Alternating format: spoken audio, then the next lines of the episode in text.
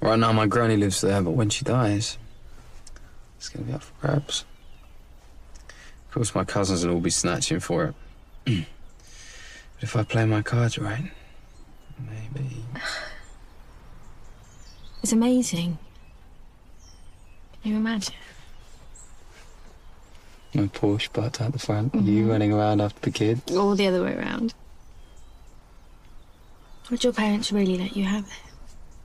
Not like jumping through a million of their hoops. It goes without saying that what happened at the White House farm on the very early hours of August 7th, 1985, was both horrifying and chilling. In the previous episodes of this podcast, we took a closer look at the complex dynamics leading up to the murders, as well as the evidence and police work that complicated this disturbing case even further. Yet, for those close to the tragedy, the story didn't end when newspapers stopped reporting on it. On the contrary, the psychological repercussions of such a brutal murder will last a lifetime for the victim's family members, as will the lingering questions as to why it all happened. What could incite somebody to plot and carry out something so heinous? And how did the mindsets and attitudes of those involved, at whatever level, play out as the true nature of the crime was revealed? I'm Lauren Bright Pacheco, and this is the fifth episode of the official companion podcast to the HBO Max series the Murders at White House Farm. Today, we'll be exploring the psychology behind the murders and major players in the crime by speaking with the series writer Kris Mrksa about how we got into their minds for the show's dramatized version of events. We'll also discuss motives for the murder itself, as well as what it took to recreate the dialogue and actions of the family, the police, and all those involved in the trial. As the writer and creator of the supernatural thriller TV series Requiem and the Australian true crime series Underbelly, Kris is no stranger to the world of the macabre. The murders at White House Farm, however, presented him with the specific challenge of reimagining a true story from the past in a vivid and engaging way that remained true to what actually happened. Yet he also needed to weave in the suspense and tension an audience expects from a TV drama. This is where the psychological aspects of the story truly come into play. Kris has set it up so that we're with the different players on this journey from the very beginning even if you know the outline of what happened in real life or how shockingly the tragedy played out, the series leaves plenty of room to discover and question just what the truth actually is. Anyone who watches the murders at White House Farm will find themselves pulled into the story and drawn deeply into the psyche of the characters, their doubts, fears, confusion, sadness, and even guilt or lack thereof. In other words, we're experiencing the unfolding of the events in the same ways in which the characters do, asking the same questions and feeling many of the same emotions.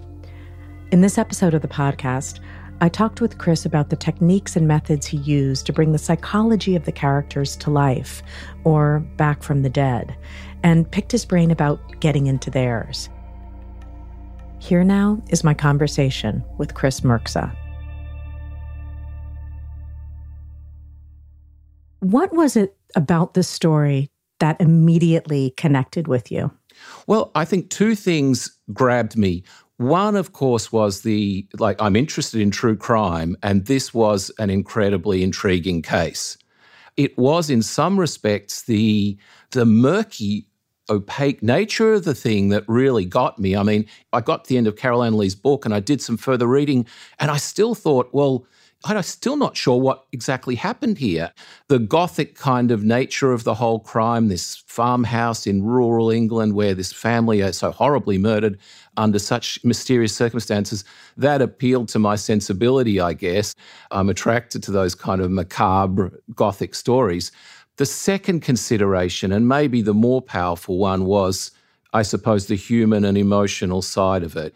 Reading about Colin Caffell, who had you know, dropped his twin boys off at this farmhouse for what he thought would be a wonderful family holiday with his ex wife and for that sort of tragedy to take place.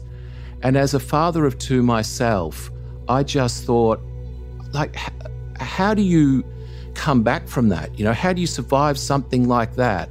How Colin Caffell came back from that and how then he got into this sort of situation where Jeremy Bamber was psychologically manipulating him in the wake of that crime, a crime which Bamber himself presumably had committed. I thought that was just an incredibly gut wrenching emotional position for a character to be in. Absolutely. And I've read both Carol Ann's book and, and Colin's, and I can imagine that they were both just incredible resources for you. What did you rely on each source for? It's such a clear division in some ways because Carol Ann Lee's book gave me the detail of the crime stuff, the police procedural aspect, it gave it in spades. You know, it was such a meticulously researched book and there was so much detail. And then Colin's book gave me the emotional heart of the story.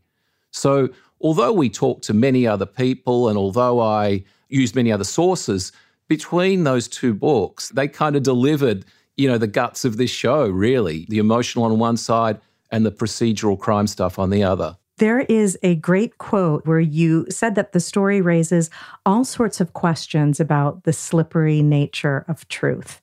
Was there any point in your research that you realized, oh my gosh, this is not the direction I thought I'd be taking the story in? Was there anything that really changed your perception of the story? Yeah, I started off thinking about this story, and I even initially pitched it as a story all about the elusive nature of truth. Because I got to the end of Carol Ann Lee's book and I really had genuine doubts about what had happened here.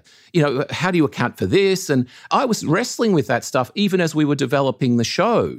So the big change for me was when I reached a point where I realized that I just couldn't make sense of any other version of this other than Jeremy did it. And then the nature of the show did change a little bit. But having said that, I still remain committed to telling this story in a way that the audience could draw their own conclusions.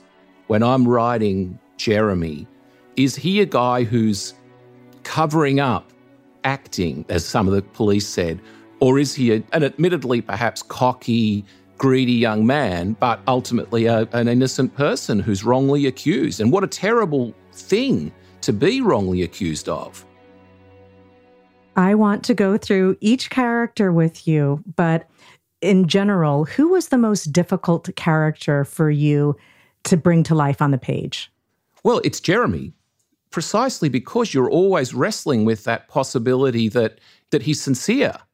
I mean, even when I decided to write him as a guilty person.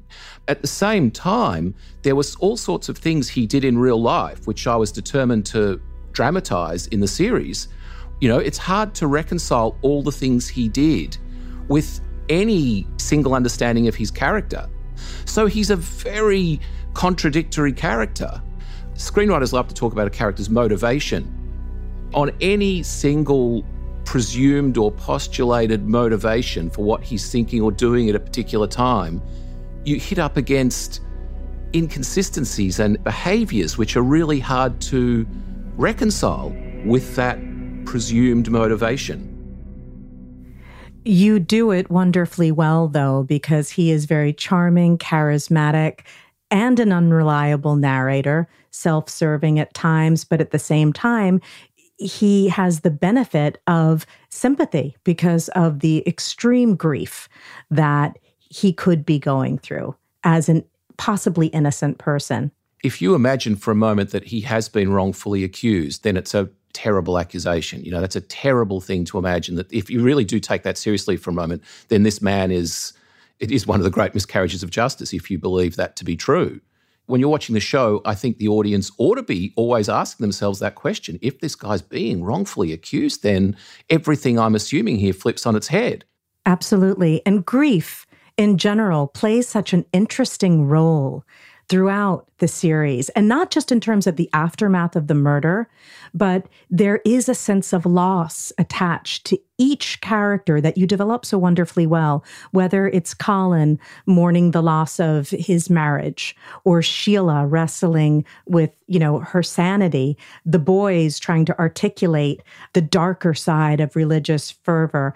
Do you find it to be a very interesting kind of tool for a universal truth? I always find that when I'm writing a character, I like to try and find a part of myself that is resonant with how I imagine them. And certainly in writing a lot of the characters here, I did draw upon my own experiences of grief. This is a story about terrible loss, not just for Colin, but all the characters in the show are touched by this disaster, even the cops. One of the really powerful things that, that came away from my research was how touched the police all were personally by this tragedy. So I think they're all kind of dealing with a species of grief. Diving into the psychology of the specific characters, I can imagine that Sheila was a challenging one because she doesn't have a lot of screen time in the series. And just in that first episode, the swing of emotions that you had to write and had to be portrayed must have been difficult. You know, Sheila is something of a mystery at the heart of the show, too, because after all, in a way, you have two suspects in this story. One, obviously, is Sheila, and the other is Jeremy. So, just as Jeremy is sometimes enigmatic, and one of the reasons for that is because depending whether you're looking at him through the prism of assumed guilt or assumed innocence, it changes everything about him. And obviously, the same thing is to some extent true of Sheila also. You know, if she really committed these crimes, then that would tell us something about her psychology that was like very profound and tragic, but would really put her in a different territory as a character. That had to be at least an open question for much of the series because it was an open question for the people who were wrestling with making sense of this crime. Also, the fact that she was diagnosed with schizophrenia, that by nature makes anything seem possible in terms of her actions that she wouldn't have had necessarily control over, but you are able to portray her struggle with that, but also her vulnerability. And through it all comes this incredible love for her sons. I think one of the defining characteristics for her, however you see her, is that clearly she really did love her sons. And the accounts that you get from people who knew her are of her being so attentive to them and so loving and usually so gentle with them, you know. But the illness does throw that all up in the air. It raises all sorts of questions. And very obviously, Jeremy must have assumed that people would believe her capable of terrible things because of the illness. And I guess that proved to be true we're working in a world here where mental illness was much less well understood than it is today. There were m- far more prejudices around it. Tragically, and I don't want to sort of victim blame here, but tragically, I don't think she got the best support from her parents that she may have with her illness. And of course, tragically, her mother was also wrestling with mental illness, which compounds the whole thing. Mum and Dad, Tell them I don't want these injections anymore. Well, I'd, I'd love to. But, um, look, how about I do it when I come back to pick you up? Why not now? It's just your mum. You know, she's already annoyed. Please. If there's a blow up, I'd rather not leave the boys in the middle of it. But hey, I I will. I'll do it. I'll do it when I come back. Hey, I will. All right? You won't. Moving on to Colin, I think that it must have been very difficult for you to do justice without sensationalizing or falling into some kind of cliche in terms of the level of grief he had to process. How difficult was that for you to find that balance? My process usually involves writing a lot of scenes that I end up throwing away just because I'm trying to find the right emotional tone or the right position for the character at a given time in the narrative or whatever. And for me, the process is very often one of trial and error.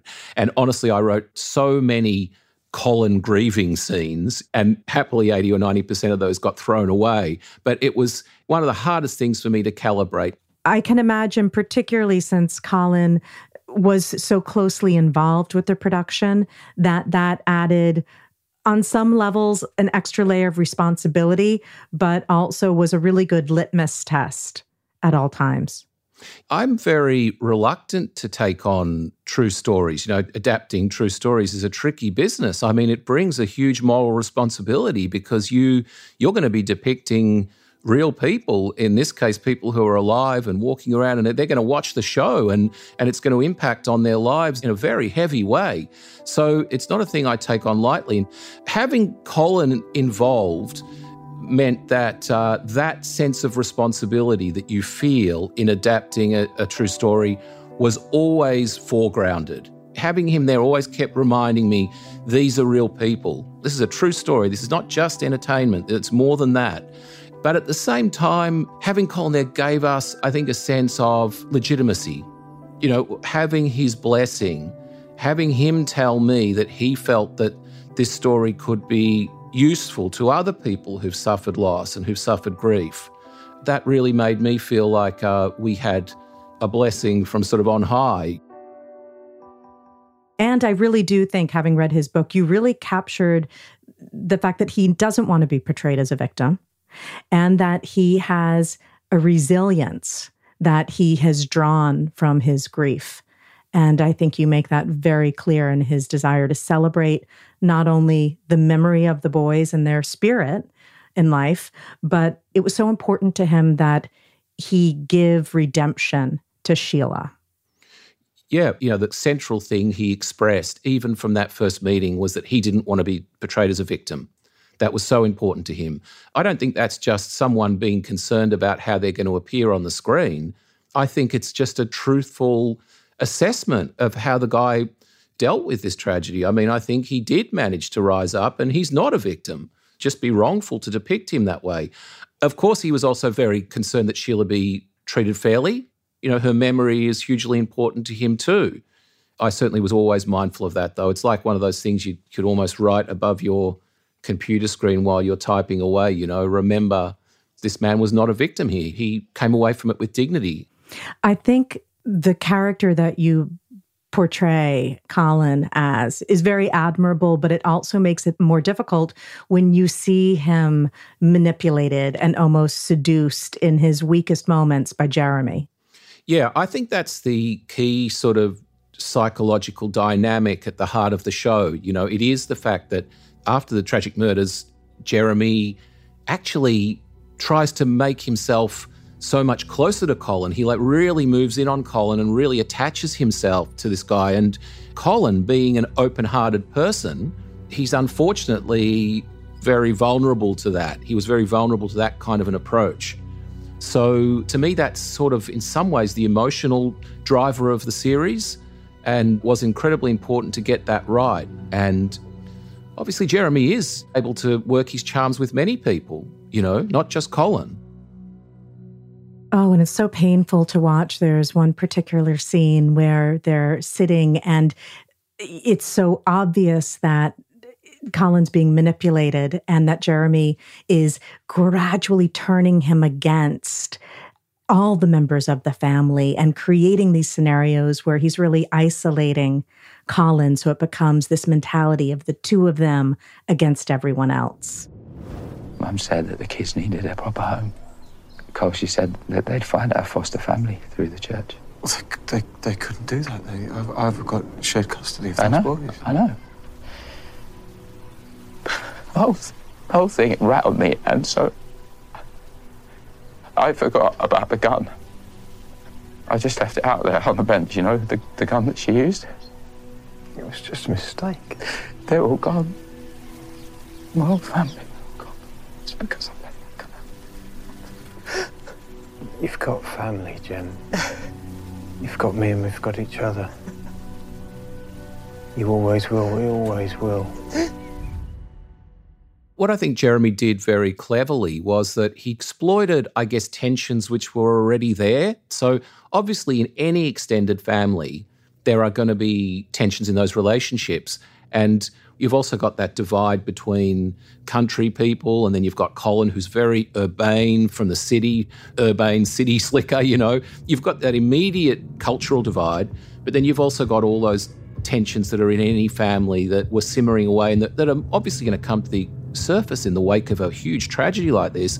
And it does appear that Jeremy was clever enough to use those, exploit those, crank those up where possible, and yeah, feed a lot of them to Colin in a way that would would appeal to Colin. And when we spoke to Colin for the second episode of this podcast, he did speak quite a bit about how Jeremy attempted to elicit sympathy in this manner. When it all happened, he put on this performance about, well, just basically creating a, a whole tissue of lies right from the start. Um, first, about there being a big argument in the farmhouse where the, his parents were planning to take custody of the children from Sheila and I and put them with a local Christian foster family. That immediately turned me against them. And he elicited my support by how terrible it was that he'd lost his family, all his family, and everything. And then he started to talk about how horribly his cousins and uncles and aunts were treating him. So I said, Well, if you need to escape, come to my flat. And he kind of just started seducing everybody there. He then told me that the cousins had said that um, for the funeral they're only going to send black flowers for Sheila's coffin. That turned me against them. He was very divisive, incredibly manipulative.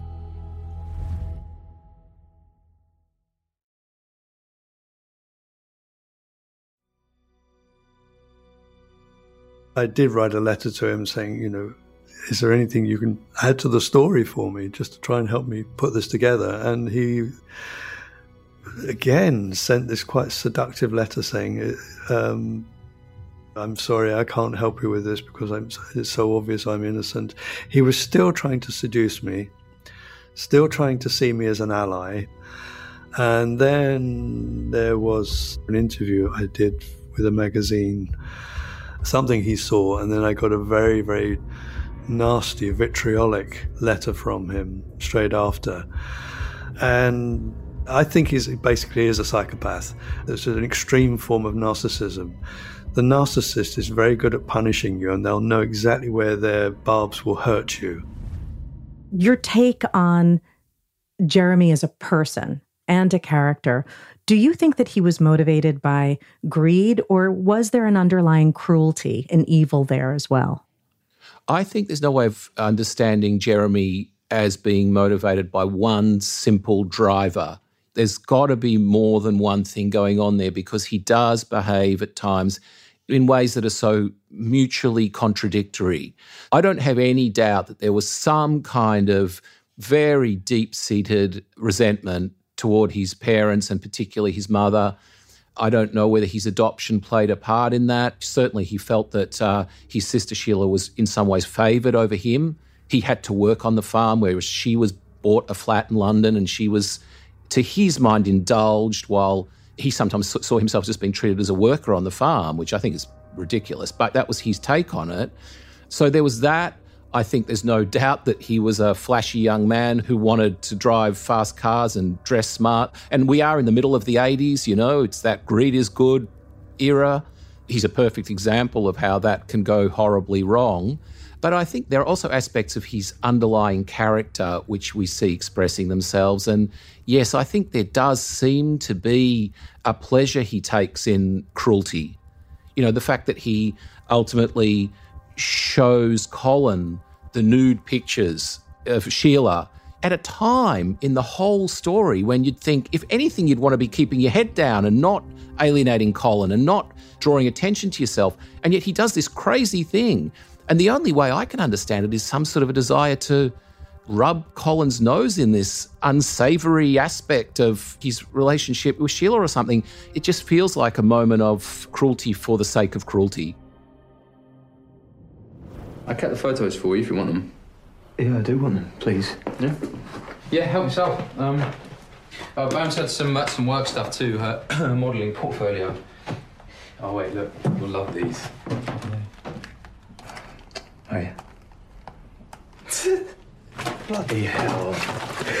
Looked like she got desperate for work. Yeah, she really regretted this. These are tame compared to some of the others I've got. The other ones you can see every detail. Why are you being like this? It's not my fault. I didn't take them. And the betrayal to then shop those photos to the tabloids. You know, it's funny when the show like this goes out, you know, you look at the Twitter feed and so many details like that. People on Twitter are saying, uh, oh, well, you know, they've made this up. This could never have happened. And so many of those details that were picked up by people as being implausible.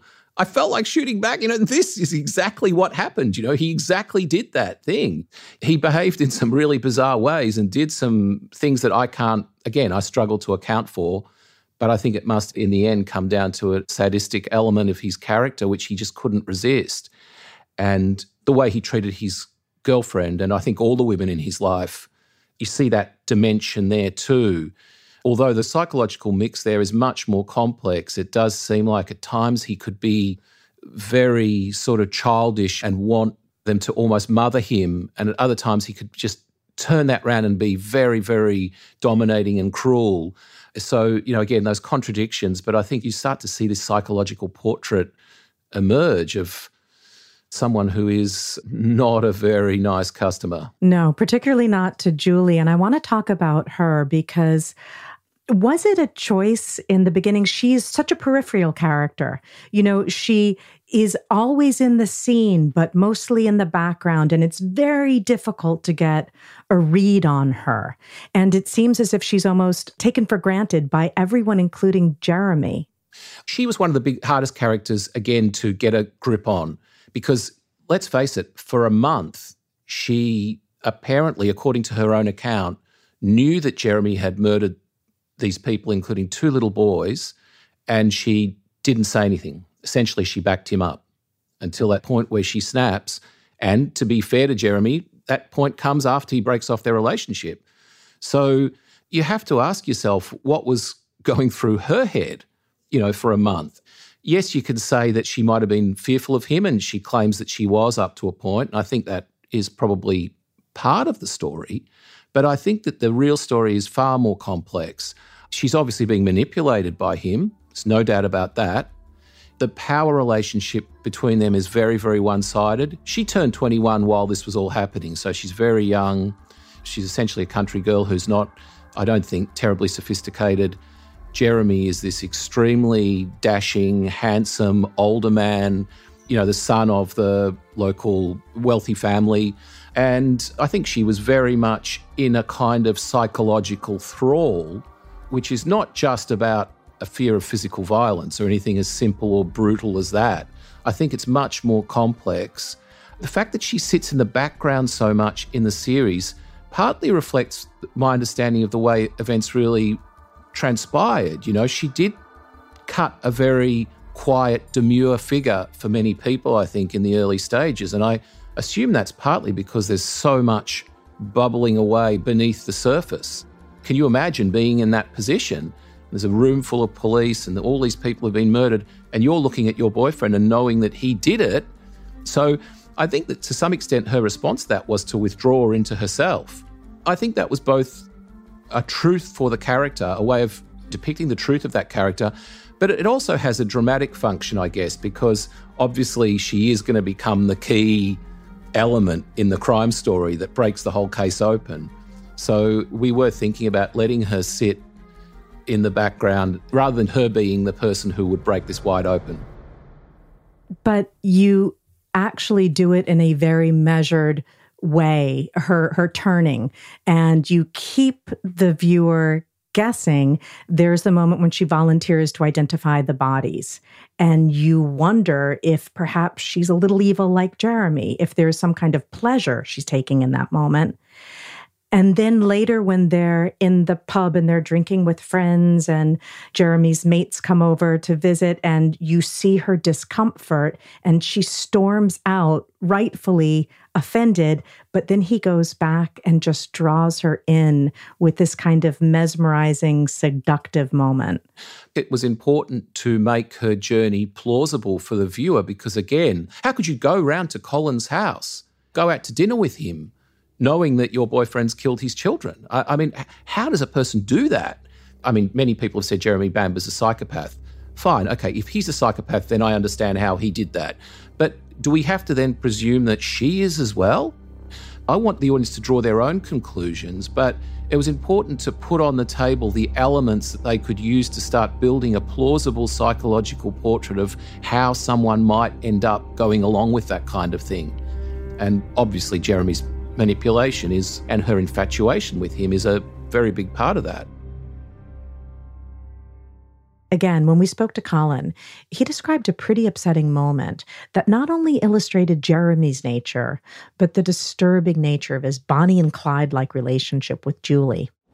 It was only when I ceased to be useful that I started to see the real Jeremy. The performance was dropped, you know, when the funeral was over and we were in the hearse going to the crematorium. He started behaving very, very inappropriately he was laughing around in the front of the hearse with Julie, saying what he'd like to be doing with her later that afternoon, basically having sex. And he couldn't wait to get her back to his cottage, which I thought was dreadful. There's not much doubt, even on her own account of what happened, that she was kind of Jeremy's partner in crime up to a point. And that point clearly, I think, does fall short of being actively involved in the murders. I don't think she was that. But, you know, there was a bunch of criminal enterprises he had going before, small time stuff, which she was not only in some cases actively involved in, but even taking the lead on the on some things like the check forgery and so on. One of the reasons why she was vulnerable to this is because my guess is that he offered her a exciting transgressive life. She gets to not only hang out with this handsome, glamorous, dashing man, but she's also doing these naughty, transgressive things which are exciting and which he's telling her they deserve it. You know, they deserve this money they're stealing, or we should do that. He's feeding that impulse in her. And obviously, when he goes that one step too far, she's left standing there going, Well, I've been along on this ride up until now. Is it too late to get off? I should just burn White House down with Mum and Dad in it. Jeremy, you can't do that. It's such a waste to burn down such a beautiful old house. You're right. no, you're awful. You're right. Guess I have to think of something else. When she does make that decision, when she does come forward in episode five, do you view her as heroic at that point? Is she one of the heroes in this story? Well, it comes down to how you define heroism, you know. I think she finds a strength in herself to do that. I don't think it was a small thing to do at that point. You know, having gone that far, many of the worst crimes in history have been committed incrementally.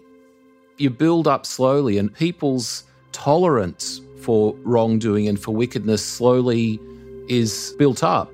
So, you know, if you take enough small steps, you end up being, you know, a monster. She took a lot of those steps and she got to a pretty bad place where she was helping cover up this crime.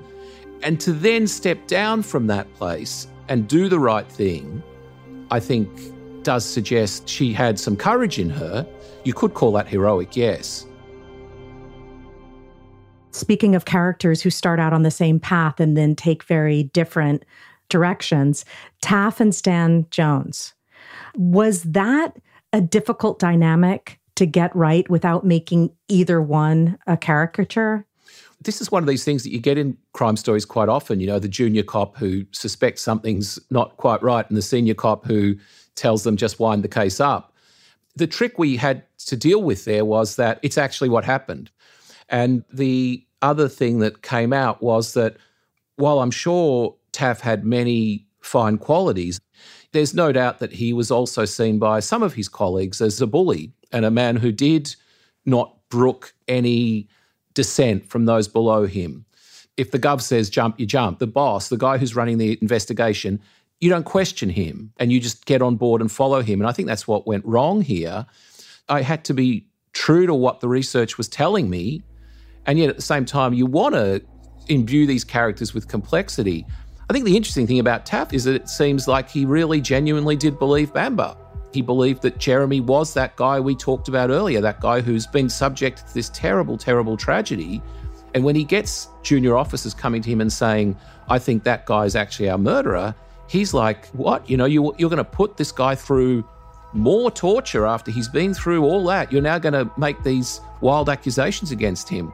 So I think there was a sincere belief motivating Taff after that, you know, he's dug himself so deep into a hole and his pride and his professional standing is so invested in that that he can't back away from it. And the character of the man is that he just becomes more and more belligerent with it and more and more convinced, you know, or at least showing more conviction publicly. When I told you to look after a family, I didn't think you'd start believing every bloody word they said. Look, Anne Eaton's got a stake in this, I agree, so I'm taking it with a pinch of salt. But it's got to be worth testing, hasn't it? Fine. Send it down. But you know the drill. It's murder suicide. So bottom of the pile. I'll settle for that. So I was actually wondering how much of their conversations, their butting head, is dramatic interpretation and how much of that really happened in front of other people. Again, for those who might think that, oh, no police officer would behave in such a shouty, bullying manner, the truth is that's what happened. There are a bunch of witnesses who describe Taff going nuts, shouting at people, particularly shouting at Stan, you know, behaving in that way more than once and in contexts where other police officers witnessed that. So, although the specific words are obviously mine in most cases, the content of what was said in a lot of those confrontations is taken from real accounts of what happened, you know, and real accounts of where the investigation was at certain times when Taff's walking around going, okay, this happened here, this happened here, she was shot here, he was shot there, these obviously they had a fight here. And he just explains it all and says that's how it is. And then you've got, you know, a couple of officers, and particularly obviously Stan, sort of saying, that doesn't seem to make sense to me. And Taff sort of saying, you know, I've worked this out. You just do your job. Stan is such a great character in this series. He has such a dogged determination that seems to come from a very selfless place. What do you think drove him? And it would have been easier for him to just follow Taff's lead and to stop questioning. Yeah, I think the biggest revealer of character is always in action, right? And making sense of Stan, you just have to think he was given what was seen at the time as a sort of a lowly, almost demeaning kind of job, looking after the family. That's not real police work. So he's been consigned to that. And then he stands up and makes a fuss, and he will not back away from his conviction, even though he's getting shouted at by his superior officer, and even though there must have been that attitude of hierarchical camaraderie that I mentioned earlier, that must have meant that he had an enormous amount of opposition lining up against him among his colleagues and in his workplace. But he did push on anyway, and that's the truth of what happened. So that to me reveals a lot about character. And it also reveals a lot, I think, about how he was perceived within the police culture that, you know, he was never commended or rewarded in any way for his work on this case. I was going to say that the way in which it ends, even though he was ultimately vindicated for persevering, eh, there's just a sadness, almost a foreshadowing that he ended up passing without really getting the credit or the recognition or any kind of promotion. Yeah, I think that's true.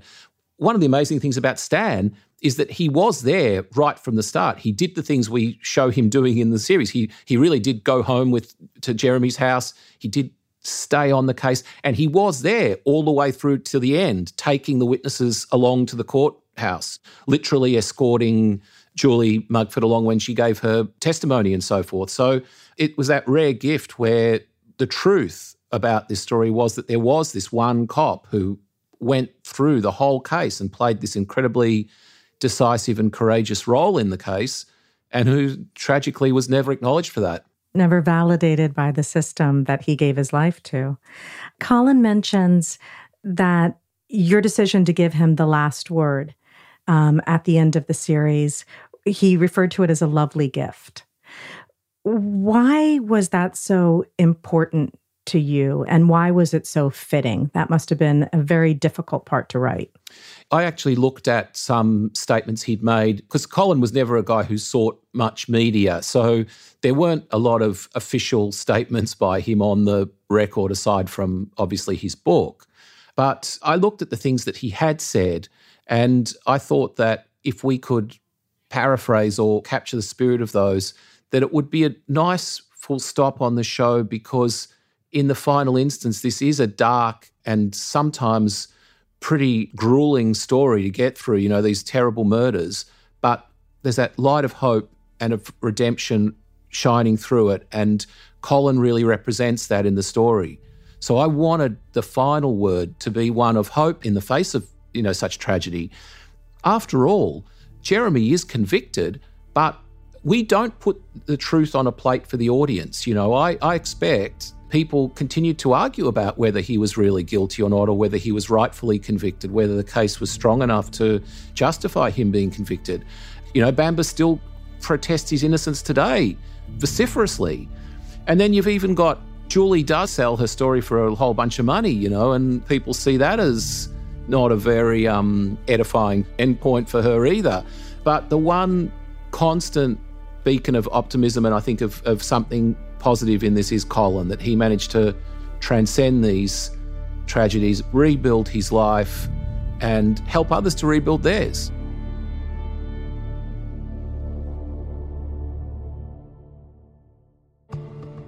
That's it for this episode.